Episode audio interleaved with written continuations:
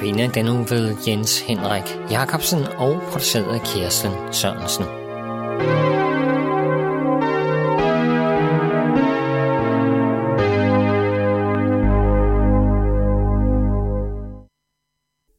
God aften.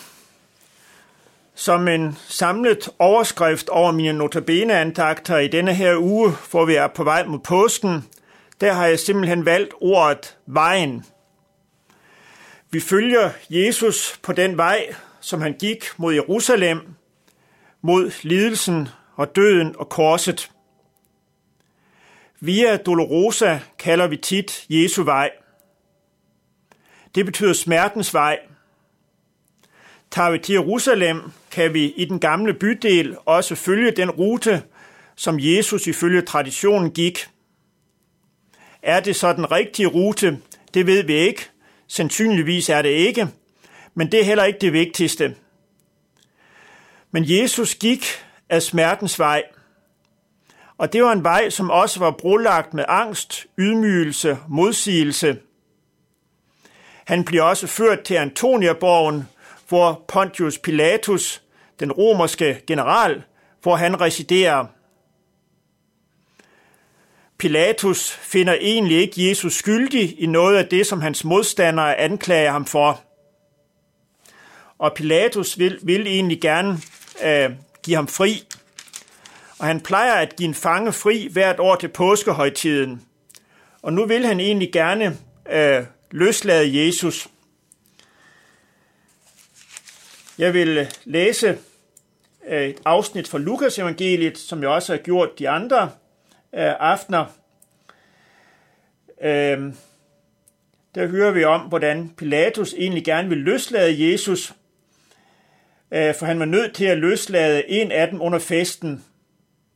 Der råbte hele mængden, bort med ham, løslad os Barabbas. Det var en mand, som var blevet fængslet for et oprør, der havde været i byen og for drab. Igen talte Pilatus til dem, da han helst ville løslade Jesus. Men de råbte tilbage, korsfest ham, korsfest ham. For tredje gang spurgte han dem, hvad ondt har denne mand der gjort? Jeg har intet fundet hos ham, som kræver dødstraf. Derfor vil jeg løslade ham, når jeg har givet ham revselse.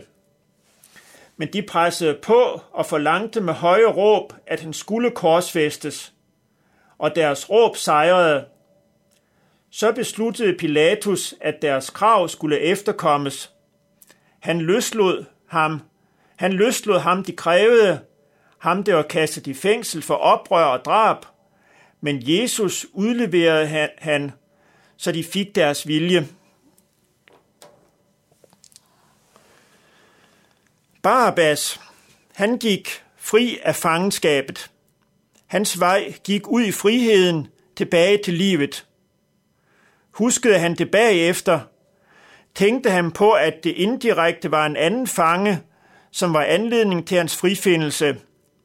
Eller skænkede han ikke Jesus en tanke? Det ved vi ikke.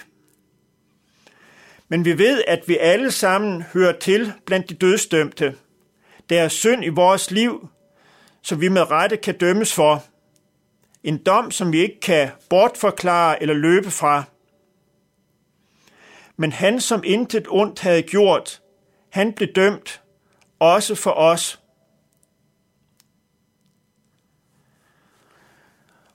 Og Jesus bliver nu skubbet og puffet af sted igennem Jerusalems gader. Vi møder kynisme, hårdhed, brutalitet.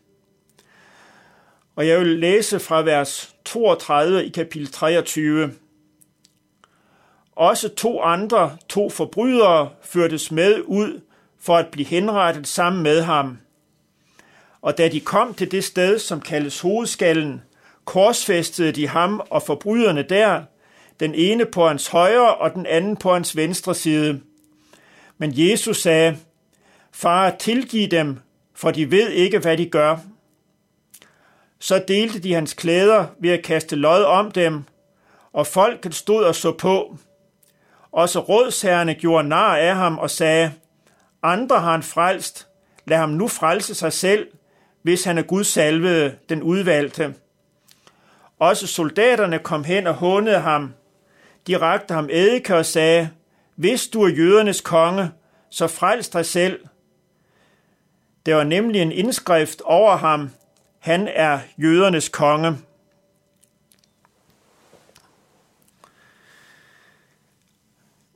Her i det her drama, hvor vi møder megen kynisme og hårdhed, ja, der møder vi også ham, som beder for sine bødler. Tilgiv dem, for de ved ikke, hvad de gør. Er det ikke et lille stykke af den guddommelige kærlighed, vi møder her? Apostlen Peter skriver mange år senere i et af sine breve, der skriver han om Jesus. Han gjorde ikke synd, og det fandtes ikke svig i hans mund. Han svarede ikke med skældsord, da han blev skældt ud. Under sine lidelser truede han ikke. Vi har alle sammen så let ved at gå og ruge over fornærmelser, eller at tænke hævntanker mod dem, der gør os ondt. Men så lad os se på ham, som lærte os at bede, forlad os vores skyld, som også vi forlader vores skyldnere. Ham, som også bad for dem, der gjorde ham ondt. Og så hører vi om, at de delte hans klæder ved at kaste lod om dem. Det var også en del af skuespillet, eller en del af ydmygelsen, at de delte hans klæder og kastede lod om dem. Men faktisk er det også en opfyldelse af en profeti fra det gamle testamente. I salme 22, der læser vi om, at, at der er et lidende menneske, øh, og en, en del af lidelsen, eller en del af ydmygelsen, det er, at de deler klæderne mellem sig og kaster lod om klædningen. Og der er faktisk her en, en opfyldelse af salme 22. Og så hører vi om, hvordan rådsherrene de råber til ham, andre har han frelst, lad ham nu frelse sig selv. De gjorde det vel for at gøre nar af ham, men uden at vide det, fik de sagt noget vigtigt. Han undlod at frelse sig selv for at frelse andre. Og der blev sat en indskrift over ham på korset. En tavle med teksten, han er jødernes konge. Måske har Pilatus mest tænkt lidt ironisk nedladende, sarkastisk, men han får med indskriften sagt, så det kunne ses og læses af dem, der passerede forbi, og så det også kan ses og læses af os, at ham, der hænger der på korset, han er jødernes konge. Han minder ikke om konge. Det gjorde han ikke, da han red ind i Jerusalem på æslet, og det gør han endnu mindre nu, hvor han hænger på korset.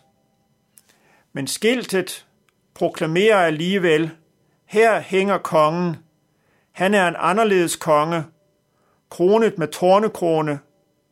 konge i et anderledes rige, konge med en anderledes magt, kongen hvis magt er kærlighedens magt, kongen som er stærkere end døden.